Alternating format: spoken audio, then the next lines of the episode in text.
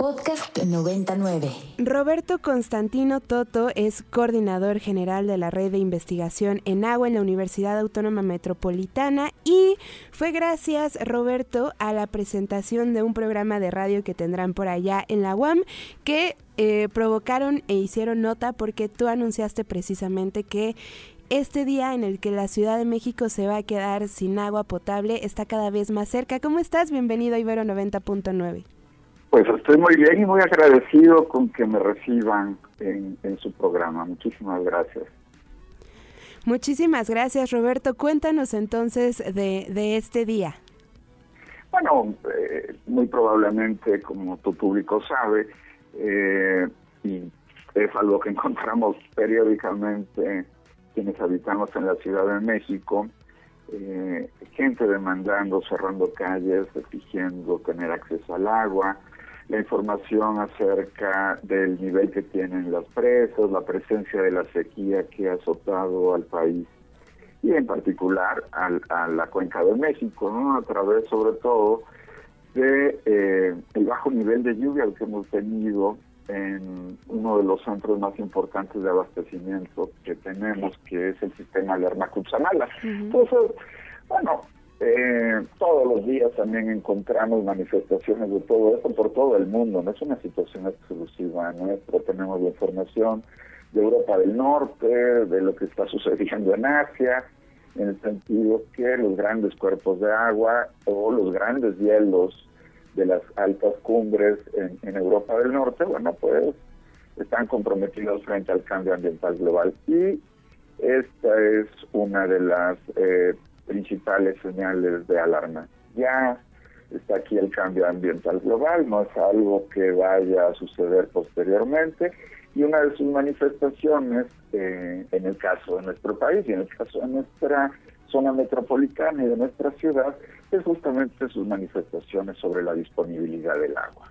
Entonces, bueno, es algo que ya tenemos encima, efectivamente, como tú dices. Exacto. Eh, ¿Nos puedes decir entonces, Roberto, leía entonces lo que decías, puede ser ya en qué año estamos? Ya en cinco años o puede ser un poquito más tarde. ¿Nos puedes contar un poco cómo se hacen estas estimaciones?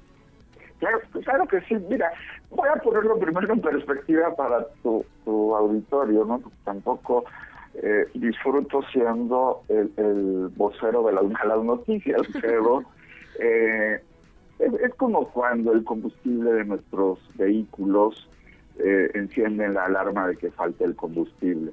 Siempre estamos muy interesados en saber en qué momento se va a detener el vehículo.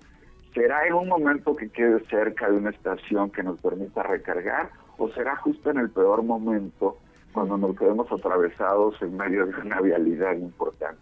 Lo mismo, guardando toda proporción, eh, sucede con el asunto del agua.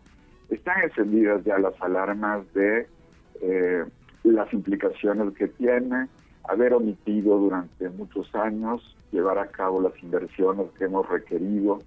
El, el más reciente caso a nivel internacional, que es muy aleccionador para nosotros, es el caso de Montevideo, eh, a un lado de la cuenca del Río de la Plata, pero en nuestro país tenemos esta circunstancia que tampoco es reciente, en situaciones como las que se vivieron en Nuevo León y en San Luis Potosí actualmente, pero también el caso de la propia cuenca de México. Hay que poner en perspectiva para poder hacer estas estimaciones.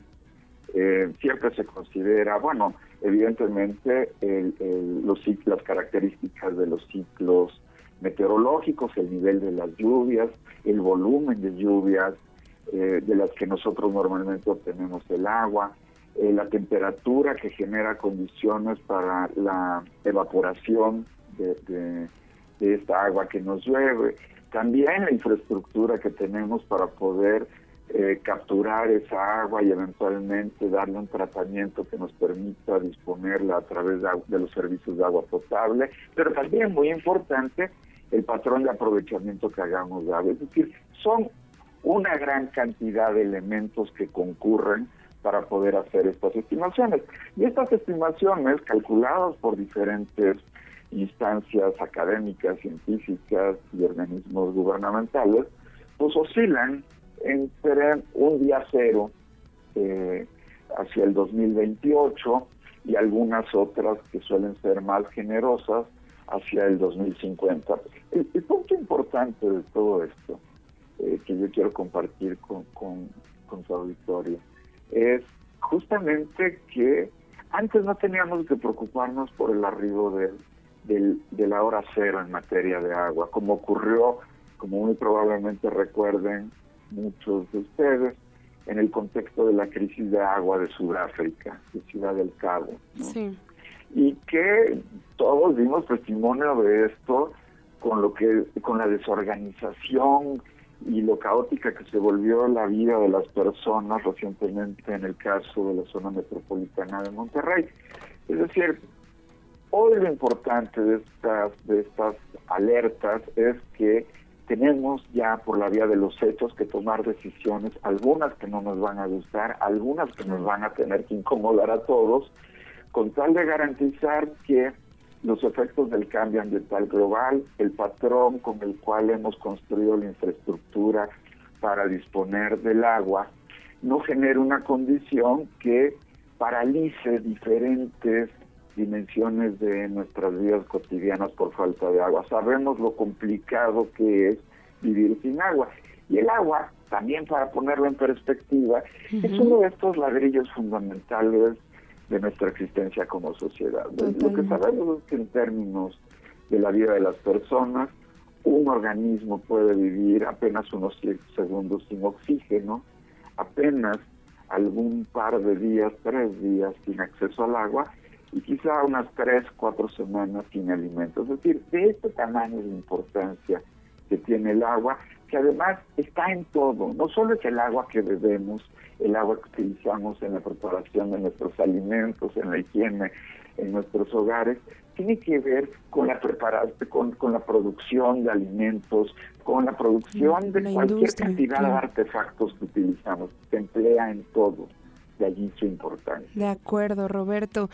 Ya sabrás y cada vez mejor que el tiempo en radio es complicadísimo. Invítanos a escucharte entonces porque las radios universitarias somos radios hermanas y también se vale hacer el comercial.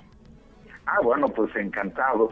Tenemos ya próximamente el inicio de transmisiones de Agua Cero eh, a través de la frecuencia del 94.1, One Radio, en el horario de 9 a 10 de la mañana, lunes y miércoles, no se lo pierdan y nos dará mucho gusto también recibir a toda la comunidad de la Ibero eh, para compartir estos y otros puntos de vista, porque es un mundo difícil el que a esta generación de jóvenes les tocará confrontar. Exactamente. Te agradezco muchísimo. Te agradezco a ti, Roberto, y por allá andaremos en sintonía. Que tengas buen miércoles. Igual para ustedes, saludos. Roberto Constantino Toto es coordinador general de la red de investigación en agua de la UAM. Oigan, no le cambien porque sí, vamos a sacar la dinámica para ver a este man, pero al que vemos cada miércoles y nos da mucho gusto es Maunaba y es que todavía no es viernes, pero ya casi. Para más contenidos como este, descarga nuestra aplicación disponible para Android y iOS o visita ibero909.fm.